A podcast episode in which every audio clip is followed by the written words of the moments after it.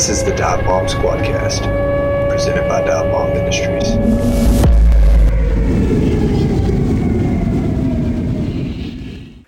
What's up, everyone? Welcome back to the Dive Bomb Squadcast. I'm your host, Asher Tolliver. Wow, we are just wrapping up what was an absolutely incredible Squad Fest 2022. I can't thank everyone enough that came out. You know, I've got to admit, uh, there was a lot of nerves and anxiety leading up. I know I wasn't the only one, but others on our staff. We were pretty nervous about this event just because of everything going on right now with the inflation, the gas prices, and we were really worried about uh, people being willing to to come out and travel. And oh my gosh, we were just absolutely blown away by the turnout. You know, we went from headquarters last year, which was covering a you know a pretty small footprint in relation to 370 Lakeside Park. So it was quite a jump up. We went from having I think maybe 10 vendors to 35 this year. So the footprint of the park itself was absolutely massive. And um, I don't even know what to say other than last weekend was just absolutely amazing. And, you know, I, I started feeling some relief. We were getting close to noon on Friday, and there was already people walking around, and really we hadn't even officially opened. And by 12:15, there were people everywhere at all the tents, blowing calls, checking out products, and it was just unbelievable. All the vendors that I talked to seemed like they had a very successful show. Uh, we had an insane number of callers that came out and participated. There's really no other words to describe it other than it was just an amazing weekend, and we couldn't have done it without the support from all of you guys. So, thank you very very much. All of the vendors, thank you for trusting in us and believing that you know we we could get people to come by their booths and check out their calls or their products they were offering. All the callers that took home prizes or the callers that stepped on stage for the first time. It's a great job. It's a tough thing to do to get up there in front of all those people. And um, I think I said it in an Instagram post or something last week, maybe a Facebook group post, but if you didn't take home any prizes or any money, use that as motivation to keep practicing and maybe one day that will be you because you got to start somewhere and for all of you guys that stepped on stage for the first time whether it was in a junior contest or a novice contest uh, well done guys our judges calling contest volunteers. Thank you so much for sitting at those tables. Uh, it was hot out there. Friday wasn't too terribly bad. We had some nice cloud cover. It, it did get warm uh, later in the afternoon on Friday, but man, Saturday was hot. And you guys sitting there and uh, hanging through all those contests on Saturday in that heat and just doing a wonderful job judging, running scores, MC, the ICA. Thank you guys so very much. Uh, Marty Roberts, uh, great seminars Friday and Saturday. Uh, thank you very, very much, Marty and Sporting Life Kennels. Murphy 500, Justin Easton, man, you guys absolutely killed it. Saturday night was a blast. Um, the music was was absolutely fantastic, and a uh, special great job to our staff, uh, starting with Ashley and the excellent job she did putting everything together. Cody Aaron, Phil, Kyle, all of our marketing team, Jordan, Jake, Ben, all the guys and gals in fulfillment operations, uh, the folks you don't get to see from as much. Man, they absolutely kicked ass and uh, they killed it. They did a wonderful job. So, all of our staff, thank you all so very much for your hard work and effort that went into last weekend and leading up to last weekend. We are excited to announce Squad Fest 2023 is on the books. It's going to be July 28th and 29th, Friday and Saturday, again at the same location, 370 Lakeside Park in St. Peters, Missouri. You guys seem to love it. The feedback that we got from everybody, all the people that came to the show, all the vendors, um, you know, Dive Bomb personally, we loved it. We loved the layout, and we've got some big plans on how we can expand this thing and make it an even better experience for everybody involved. So, we're going to be back at 370 Lakeside Park. It's never too early to go ahead and mark your calendar. So, plan on being there. Um, I got to meet so many people that came up and said, "Hey, I listened to the podcast," or "Hey, I, you know, we've chatted back and forth in the Facebook group or Instagram or whatever it may be." And I just got to say that was absolutely awesome. There was lots of times where people would kind of come up with a little hesitation, say, "Hey, man, I, you know, I know you're busy. I don't want to bother you, but you know, I just wanted to." You know, maybe ask a question or get a picture, and I just want all of you to know that that came up and and um, you know, did approach any of us that you wanted to speak to. Like we we really appreciate that. That means a lot. I know half the weekend, a lot of us were probably running uh, like like madmen with a like a chicken with their head cut off. But um, it, that means a lot when you guys come out and uh, you know tell us about a great experience you had with the product or something that we did that you liked. Um, that's really really cool. Honestly, that by far, hands down, is my favorite part of Squad Fest. I mean, I loved everything we had going on and all the events and all the cool stuff, but just getting to meet people that honestly feel like friends, but I've never met them in person or shook their hand, getting the opportunity to put a face and a personality uh, just with a name and a profile picture on Facebook or social media is is pretty cool. So thank you all that that came up and, and introduced yourself and, and gave some kind words or whatnot because that, that really does mean a lot to us. And uh, not just myself but I know all of our staff. Um, they, they greatly greatly appreciate that moving on uh, this is going to be my last podcast episode for a while I talked about it at the end of the last episode very very briefly but just to give a little rundown we've gotten so busy, and with season approaching, I'm already struggling to keep up with these even bi-weekly. Uh, so, so we're going to take a, a break for a little bit. I want to thank all of you for listening and all the kind words of support over the last few years for this podcast. Each episode has gotten an insane number of downloads. Some of them are just crazy, crazy.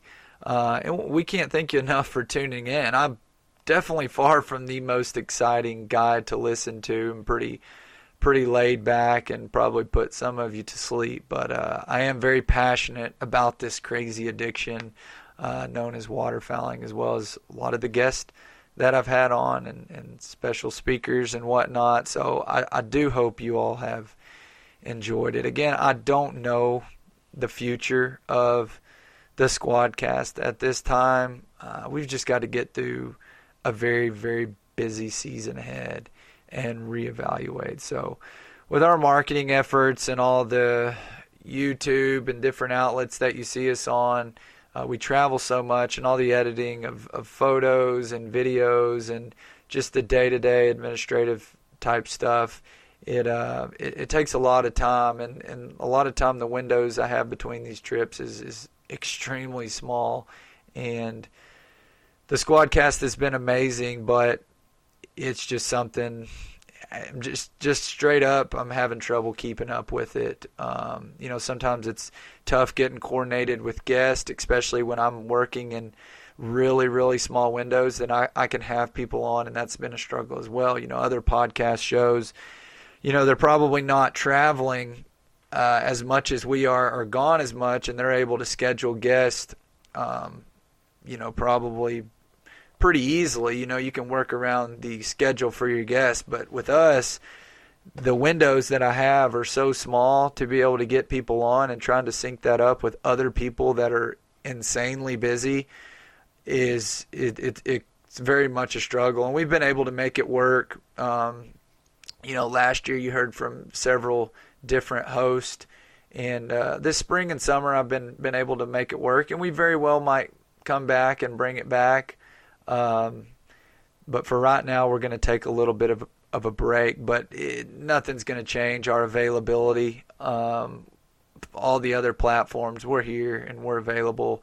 And uh, just because it's something we may not have spoke about on here doesn't mean we can't help you. So I just wanted to let you all know that uh, nothing's changing there, and and we don't know the future here. We may be back uh, sooner rather than later, but we are going to take a little bit of a break for right now. Okay, now on to the fun stuff. I do not have a guest lined up for today. What I've got is over the last several months, I've had a few people reach out, well, more than a few, probably six or eight. They are people that have been waterfowl hunting for a little while and they've tossed around the idea of freelancing and they're just intimidated by the thought of it and they don't really know how to get started. Now, I know for some of you that have been doing this a long time, you probably think, oh, it's crazy. Like, it's easy. We go to, you know, Canada or North Dakota or wherever every year and we just do great. Um, but a lot of people, they might not have had the, uh, maybe a mentor or a, a guide not a guide guide like a hunting guide, but somebody in their group guiding them uh, and teaching them maybe the things that we learn sooner or earlier than somebody else. So stuff that might just be elementary to one guy that's been freelancing for a while could be very, very intimidating to another guy that's actually never done it. So I want to dedicate the time in this episode uh, I'm not going to get overly long, but I just because there's so many variables. I mean, gosh, I could talk about this for uh, a, a, day straight um, with all the variables in waterfowl hunting if we really, really wanted to. But we're just going to talk about general freelance waterfowling and the steps that uh, a guy or a guy and his friends need to take to give them the confidence to uh, make that trip. Now going back to kind of the squad fest thing, it might be tough to get a little confidence right now with the uh, fuel prices, especially if you're driving a diesel. But I'll just give a little precursor to this. Um, I don't know, 10 years ago, maybe 10 or 11 years ago now, is when we took our first trip uh, north freelancing from Arkansas with, with a bunch of my friends. And, you know, we, we didn't have much money, and five of us jammed into a Ford F 150 and made a 30 hour drive north just because we, none of us could get off of our wallets for that much money. I don't know what the gas prices were at the time, but I say that to say it can be done, guys. If you got buddies that want to go, if there's a will, there's a way. And uh, we had a tiny little enclosed trailer, and five of us jammed into a Ford F 150. And well, I tell you what, you get uh, you know 12 14 16 hours in it starts to get a little uncomfortable. When you start getting up 20 hours plus it's like you're you're kind of rethinking your choices to make that trip. But i tell you what i have some amazing memories from those trips. Not just the hunting itself but just the drives there and back. Uh, there's just something about it that's just refreshing and wholesome with your friends. I don't really know how to explain it, but it's something that's really etched into my mind and I can remember things very very vividly from from several years ago that weren't the most pleasant at the time, you know, some of the hotels and doubling up places maybe a little dirtier than what we're used to.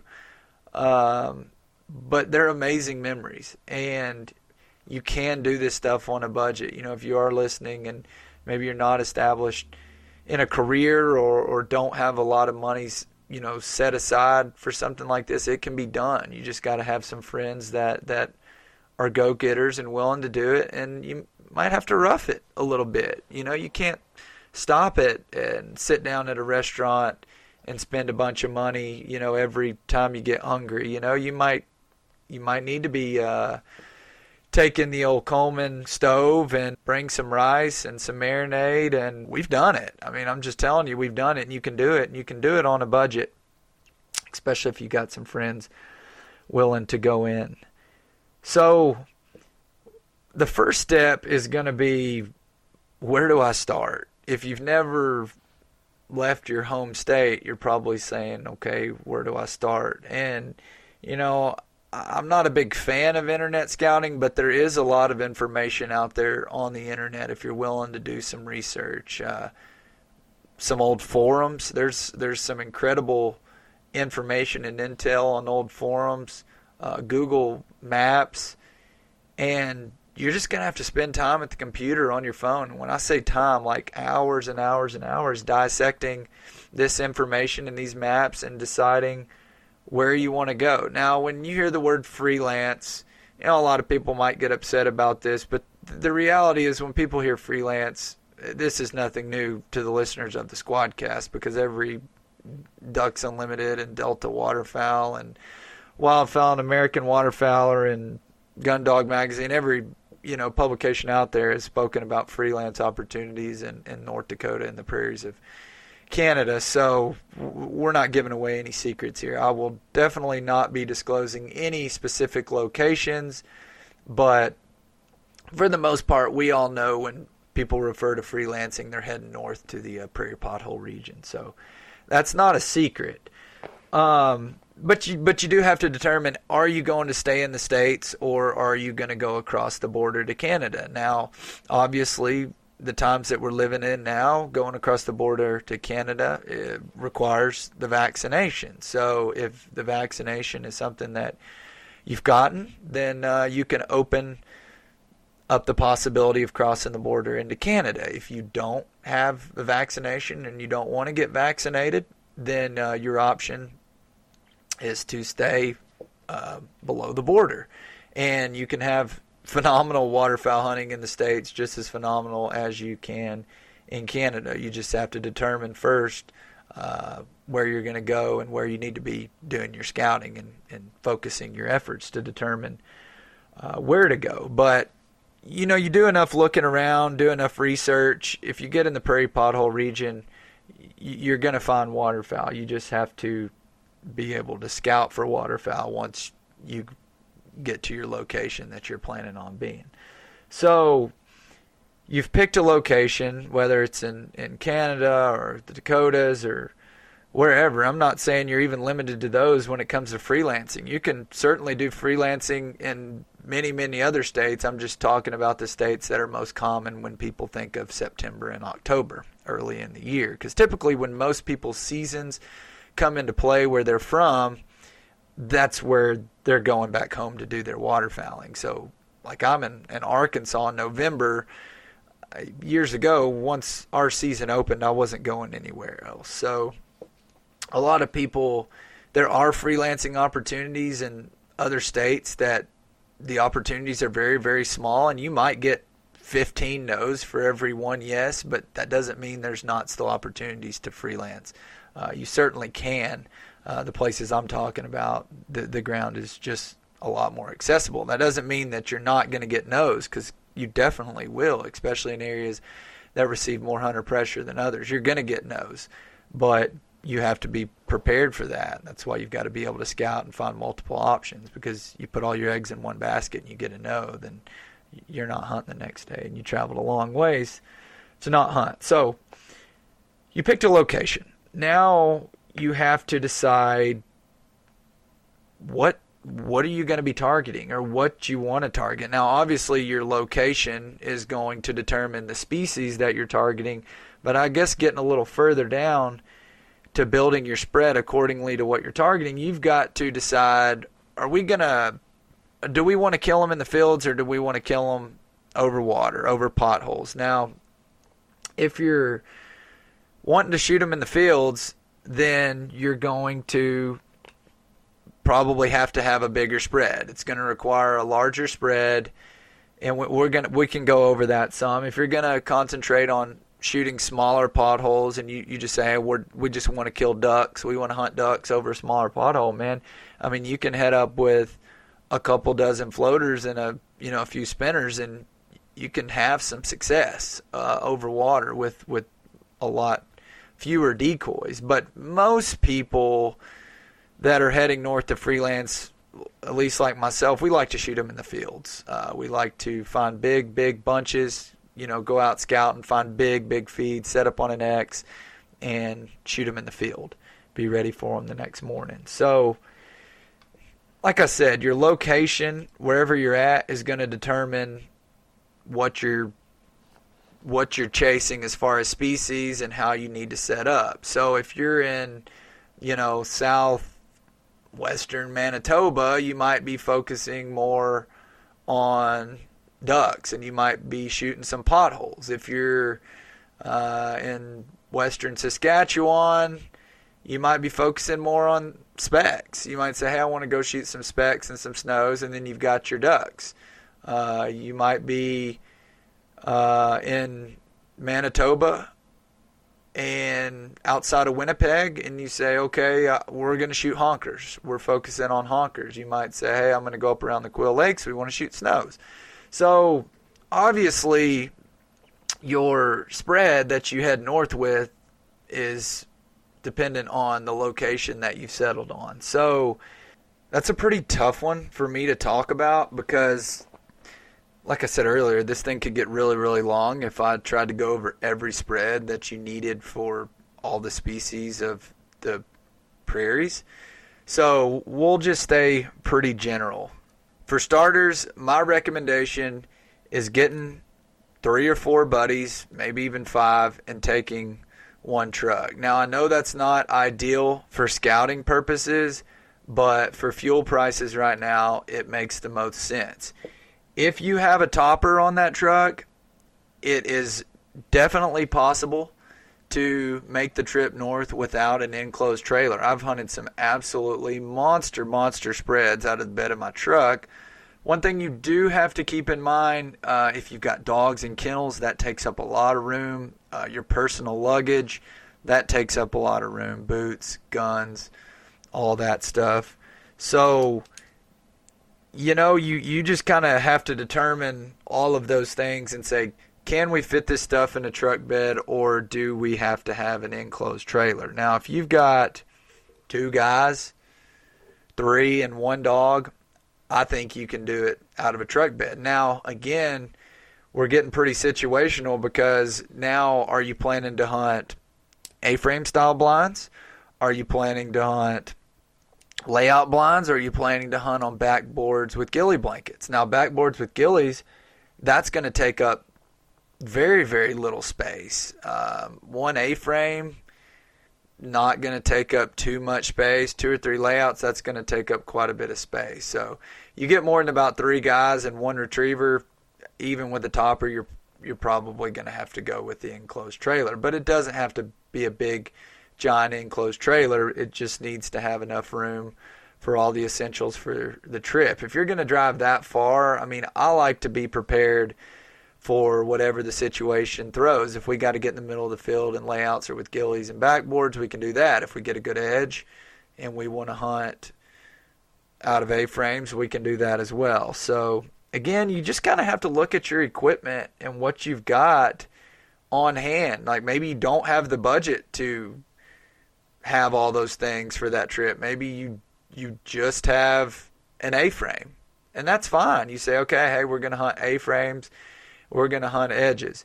So we'll say you've done a little bit of uh, research and you've determined we're going to hunt in fields, and this area generally has, we'll just say dark geese. We'll just say dark geese in general. So whether that's you know honkers, big ones, uh, lessers specks, whatever. We'll say dark geese and ducks. So we're going to try to hunt dark geese and ducks in fields. So whether it's a combo feed or just darks, we'll just play for that situation. So you and your buddies, you have an A-frame blind and you're trying to figure out what decoys you need to take. So the foundation of my spread, I would absolutely start with some sort of V2 Canada. So whether it's the V2s, the V2Fs, or the V2FFs, again, that's another variable that you have to determine.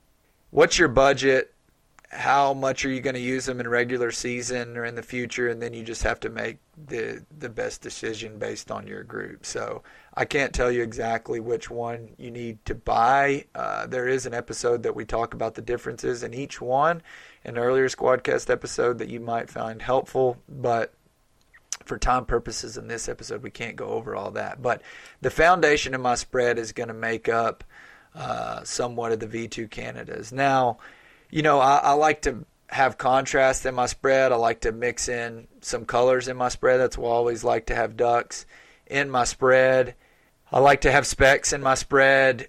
I personally like to run bigger rather than smaller. Uh, I feel like bigger, you get away with a lot more air. Bigger hides more flaws. Bigger hides poor hides, people pie facing, dogs moving around. I think you can overwhelm birds. You can take advantage of their greediness by running bigger. We have great success running big. Now, there's certainly times that uh, we like to go on the smaller side, but typically we're running big. For dark feeds, it's nothing for us to run 60, 70 dozen, 50, 60 darks, and 10, 15 dozen ducks. So then you start talking about okay, how do I break these down into what I need? And then if you add, you know, your other duck species, you know, like your pintail or your widgeon, this stuff can get even crazier. But generally, I would say make up 80% of your spread,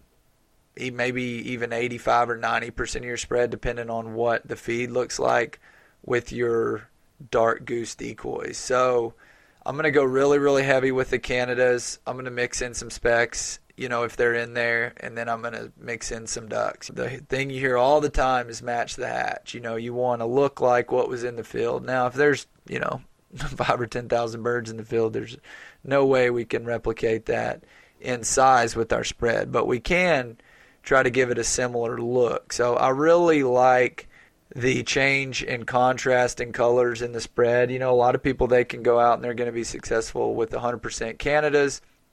Um, this is just my opinion on how we like to do things. And when I say Canadas, this could be a combination of of black and whites, uh, fully flocked, uh, V2As, the alternate poses. So that's a whole nother conversation. Again, breaking all that down and getting really, really specific. And if somebody listens to this and they want to go and give me the exact time frame they're going and where they're going, and they want my input or somebody with Dive Bomb's input on exactly what they need, I'll be more than happy uh, to guide you in the right direction. But I'm just trying to give a general outline of what somebody is going to need to go north and be successful. And in my opinion, you need to set a good footprint. Like a lot of these fields are absolutely massive, and these X's, even though they might be in that field day to day, the the X within the X might change. And the bigger your footprint can be, the more visibility you got, the better chances that you have of drawing the birds to your spread. And I think 25 dozen is a great place to start. Uh, I wouldn't feel comfortable in a big giant pea field with five or ten dozen decoys. I know there's people listening that have been successful with that. I'm not saying otherwise. I'm just saying we like to run bigger and we've found insane success the bigger that we've gone. Okay, so now we've determined our location and we've determined what we need to take to that particular location. Now we got to scout. Now we got to find the bird. So doing all this legwork ahead of time really does us no good if we don't know how to find the bird. So as a general starting point in an area on really really dry years, use your Google Maps, download offline maps if you have to if you're in an area that has poor service and you're going to have to look for big water. Uh, the birds are going to be more concentrated on those really, really dry years near big water. Uh, on years that are wetter, the birds might be spread out a little bit more. You might have a lot of birds in one spot, a lot of birds in another spot, few birds in one spot, few birds in one spot, rather than just having a big pile of birds on a couple different roosts. So, you know, at times both of them can be challenging in their own right, and both of them can be pretty easy uh, when it comes to scouting. But you know, it just depends on the year and the time of year and the pressure and and the weather and a lot of other factors. But typically, dry years find big water, wet years find good concentrations of birds in a general area. So you locate on the map, you find some water, you find some birds, and it's the middle of the day and birds aren't going anywhere. So you got up there and you're prepared to hunt the next day. So you're going to scout that afternoon, hunt the next day. My advice is if you want to be successful freelance waterfowl hunting, you have to scout more than you hunt.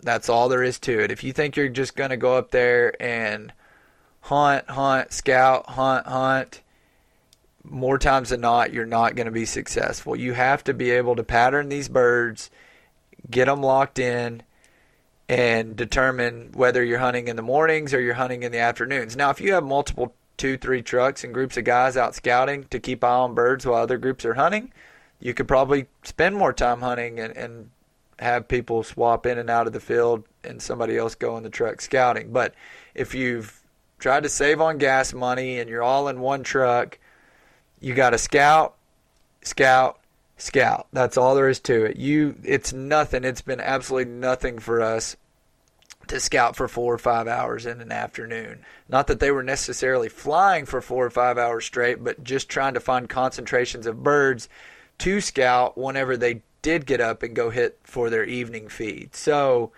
you have to spend time scouting, guys. Like I cannot stress that enough. If you do not scout properly or you think you've got a spot like kind of figured out, you're going to get burned. You're going to waste hunts and you're going to burn hunts. Those birds are going to move, that X is going to move and you you're going to screw yourself. You have to scout and you have to scout hard. So when you find those birds before, you know, a few hours before dark, if you're in an area that's got a pretty good concentration of birds, they're going to start kicking around and they're going to start flying around. They're going to start heading out to hit the fields for the evening. And that's whenever you have to be able to burn the road up. You cannot stay on the blacktop all the time. When you're scouting, you have to get off of the main roads and you got to get back on the back roads. There's going to be times that you might not see any birds and then you top a hill and there's a spot just absolutely loaded. So if you're in hill country and stuff that's not really really flat, that's a time that you've really really have to be willing to get off the beaten path and do some driving and sometimes just driving, sitting and glassing. So if you're not really having any luck finding anything, sometimes all it takes is getting in a decently high point in your binoculars and just scanning the horizon. And sometimes all it takes is finding one group and following them in your binoculars and seeing where they go down to lead you to the promised land. We've done that so many times that the sky just never came alive like it was supposed to, and all of a sudden I saw six or eight off in the distance, follow them, follow them, follow them, and boom, they ball up, and all of a sudden we shoot several miles over there, and there's birds just piling in there from a different direction that we couldn't even see. So when you're scouting in an area, sometimes the best method is if you're not having any luck, you're covering a lot of ground, just sitting and looking for them and find them. Glass and binoculars have several guys and just see if you can find some birds somewhere and just pinpoint where they're going. That can be extremely, extremely successful. But you got to cover ground and you got to get off the blacktop. You cannot scout from the blacktop all day. Plus, any competition that's around, if there's birds off the blacktop, you know, everybody's going to know about them. Like, your best bet is to try to find some birds that people haven't been messing with or haven't been hunted hard, and your odds of permission are likely to be much better. But I don't I don't really know what else I can say about scouting other than you, it has to be the most important aspect of the freelance. You figure out your scouting and your hunting schedule and stick to it. Like if you have a bad morning hunt, so say you scouted the evening before and you thought you had a good morning hunt lined up and it turned out to not be that good and then you're like, "Oh, let's roll the dice for an afternoon hunt on this other spot." It's like, "Man, you might be roll the dice that afternoon might suck and then you screwed yourself again for the next morning so you know you're just you're better off to just stick to a pattern of scouting and hunting and if the birds tell you otherwise or tell you you need to be scouting in the morning and hunting in the afternoon or scouting in the afternoon and hunting in the morning you can do that but um, You have to scout. One quick tip I've got on on scouting is when we would go with five guys and it was really crowded in the truck, a lot of times what we would do is we would scout so late. It gets dark so late up there, and you're so tired from hunting that morning and scouting all afternoon that you know it's really tiring to want to come in and like make dinner and stuff like that. So a lot of times what we would do is leave one guy behind and he would have dinner ready for when everybody else got back so that there wasn't a lag of an hour and an hour and a half and by the time you get dinner cooked and eat and it's freaking midnight before you're going to bed and you're turning around in, in just a few hours to go set up decoys. So that's one little tip that we always did that worked out really, really well for us.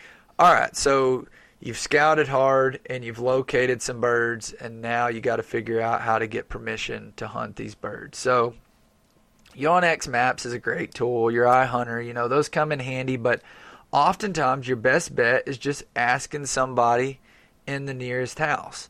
Uh, they they might not be the owner, but there's a good chance they know who the owner is, and they they're liable to have their number. So that's typically the most effective route. I've found that getting somebody in person rather than on the phone, it's a lot easier to earn their trust, and they're much less likely to turn you down. I've had much better success with people in person than I have on the phone. So I always try to get somebody face to face before I call them.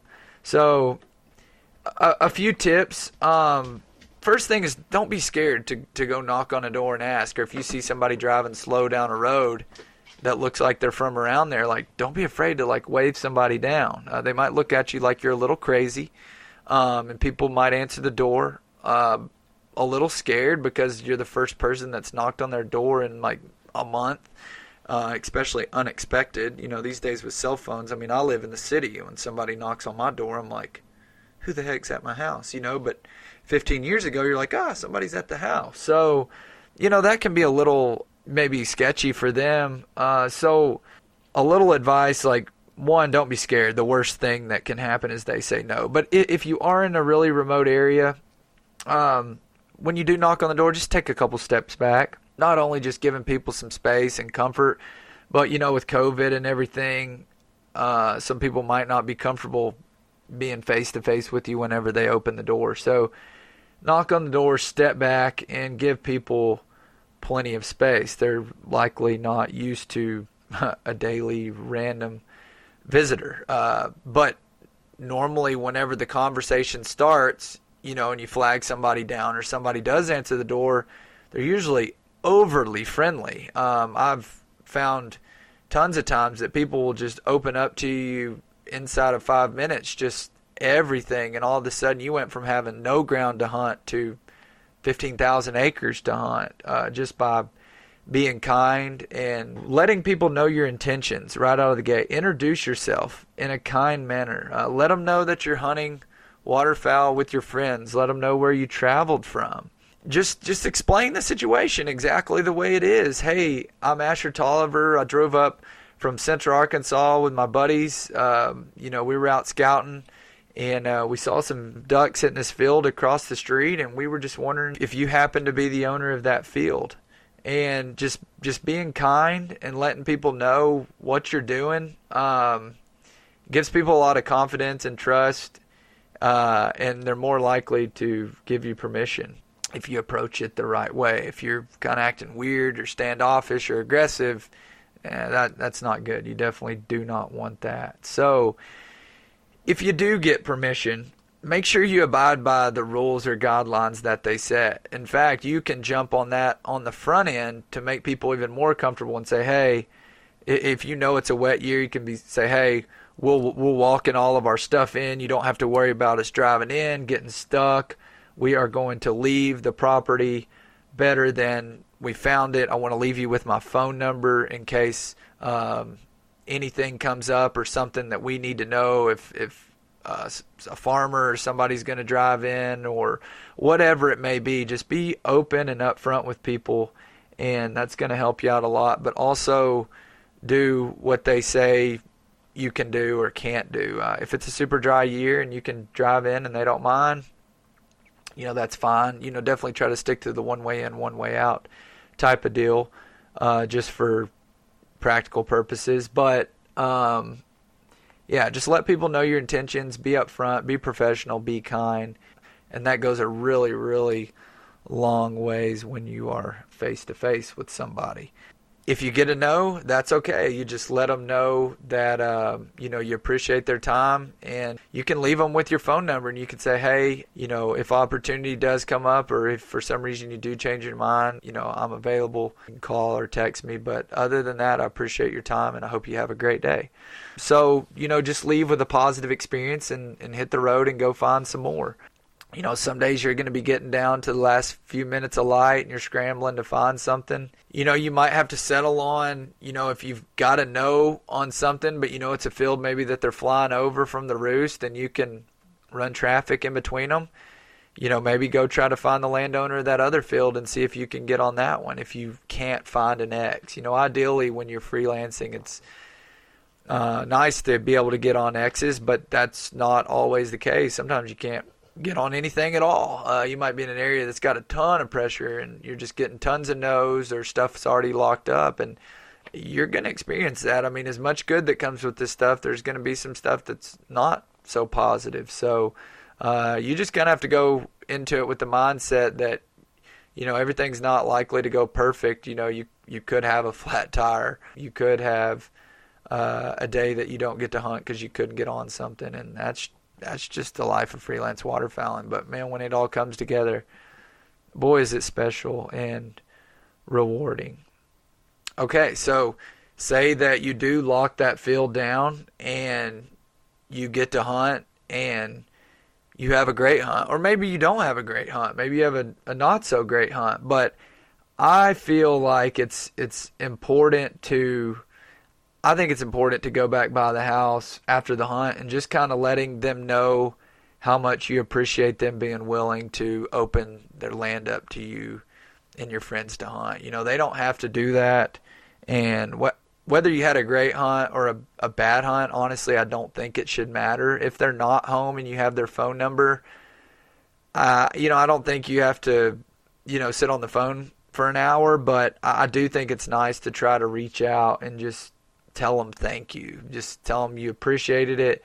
Uh, you picked up after yourself, and you know maybe next year when we come, maybe we can come see you again. And that's just a great way to possibly have a place that you can go back to and build a relationship with somebody. And and honestly, I've had people that I've met freelancing that they've got my number, and there'll be times they'll just randomly text throughout the year, see how things are going and as as it starts getting closer, they'll start giving me reports on where birds are. And uh, oh, I, my friend's got this farm over here. Like he'll definitely let you hunt if they're still there. You know, I'll put you in contact with him. So don't think, oh, just because I had a bad hunt, I shouldn't go follow up with this guy. Like, dude, you never know, like, who knows who and what kind of relationship could be built with that person. So uh, keep that in mind. If the situation allows it, and it's a you know a type of place that it's it's legal to do that sort of thing, I think it's nice to get a gift uh, for someone just as a token of your appreciation. I don't think you have to spend a ton of money, but you know you can find out what type of beer somebody likes to drink or dessert or something like that. I think that's just a nice gesture that goes a really really long way when it comes to um, getting access in the future. The biggest thing with freelance waterfowling is the waterfowl community in general. You, we don't want to do anything that's going to mess up an opportunity for a fellow hunter in the future. Like, don't go out there and drive in a field when somebody says you can't drive in it. Don't go out there and leave trash behind. Clean up after yourselves, leave it the way you found it, and make it a good experience for the landowner. If they have a good experience, they're much likely to let somebody else on next time. If they have a bad experience, they're likely to shut it down forever. And what could have been an amazing opportunity for somebody down the road, maybe even yourself, is shut down. So don't just think about yourself when you're out there.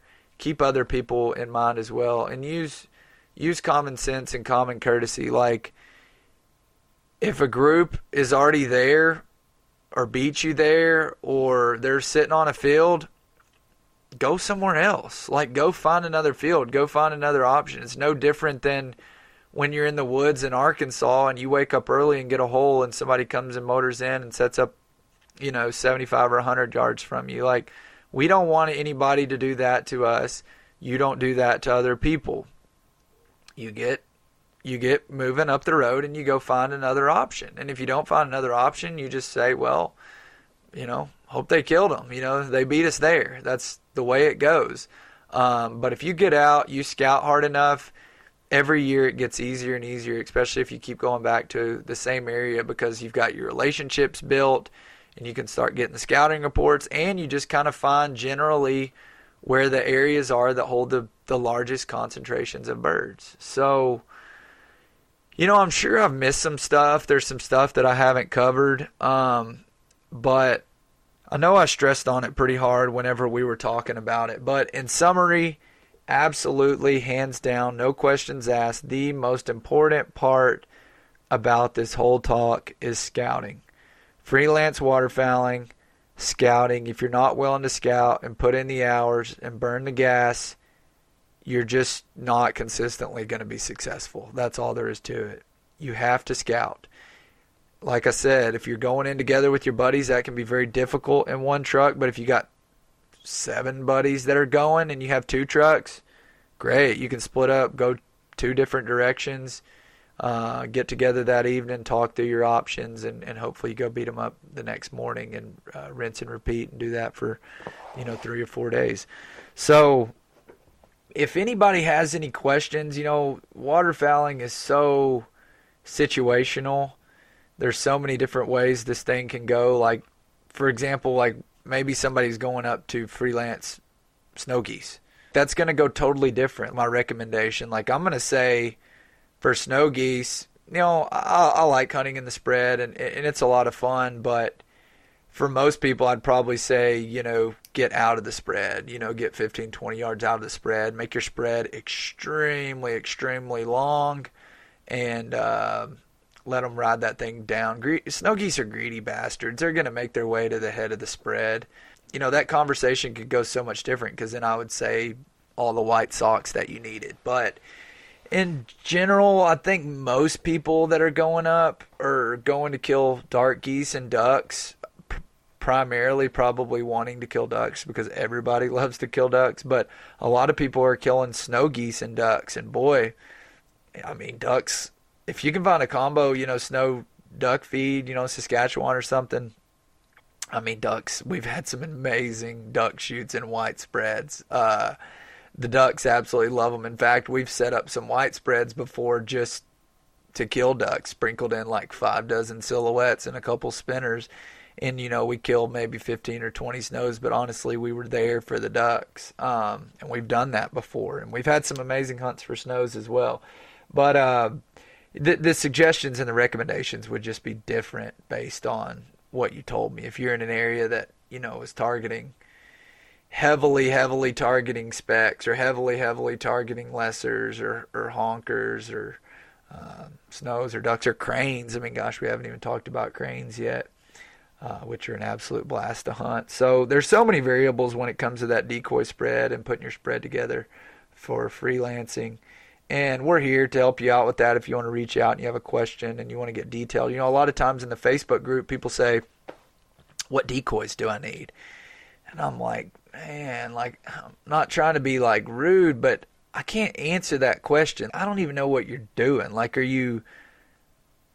Are you hunting honkers? Are you hunting ducks? Are you hunting sprecks? Are you in the Pacific Northwest? Are you in Oklahoma? Are you in Missouri? Are you in Saskatchewan? Are you in Manitoba? Are you in New Brunswick, Pennsylvania?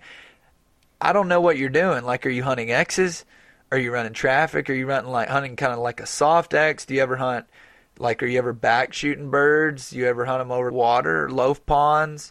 Um, th- there's so many variables to determine does somebody need to be using sleepers? Do they need to be using black and whites? How many ducks do they need? How many specks do they need? How many snows? You know, like, what decoys do I need? It's like, dude, I, need to know where you're hunting, what time of year, what you're targeting, that's going to be a pretty good start. Um, and then we can even get down as to the nitty gritty of you know looking at the weather for determining Um, you know, maybe even mixing in socks in certain situations, and when we would utilize those. So you know, we could we could play that game and change the uh, decoy spread all the way up until you know the night before, heck, even the morning for if if the wind does something different or shifts or changes or you're you know you're going for a side shoot or maybe a quartering back shoot like oh my gosh there's so many variables like could talk about this for days and I love talking about it but we only have so much time so guys thank you so much for listening and tuning in I know we're going to take a, a little break for a while, but we are not going anywhere. We're still going to be just as available as always. I hope this talk helps some of you out, maybe give you a little bit more confidence to make the trip. But honestly, I, I can give tips and advice, but until you just go up there and do it yourself, it's all it's all a learning experience, and that's like anything, uh, any of these species, like we learn every single time we go out. You know, if you kill them, that's great. If you don't kill them, you should learn something. So you never lose. You win or you learn. Um, that's something that we talk about a lot. So if you win, see what you did and how you can apply that moving forward. If you lose, learn from it and say, hey, what could I maybe have done differently or what could I do different next time to see if we can get a better result. So we thank you all so very much for tuning in. I hope you all have a wonderful and wildly successful fall waterfowl season. Until next time, y'all be good. Thank you for listening to the Dive Bomb Squadcast.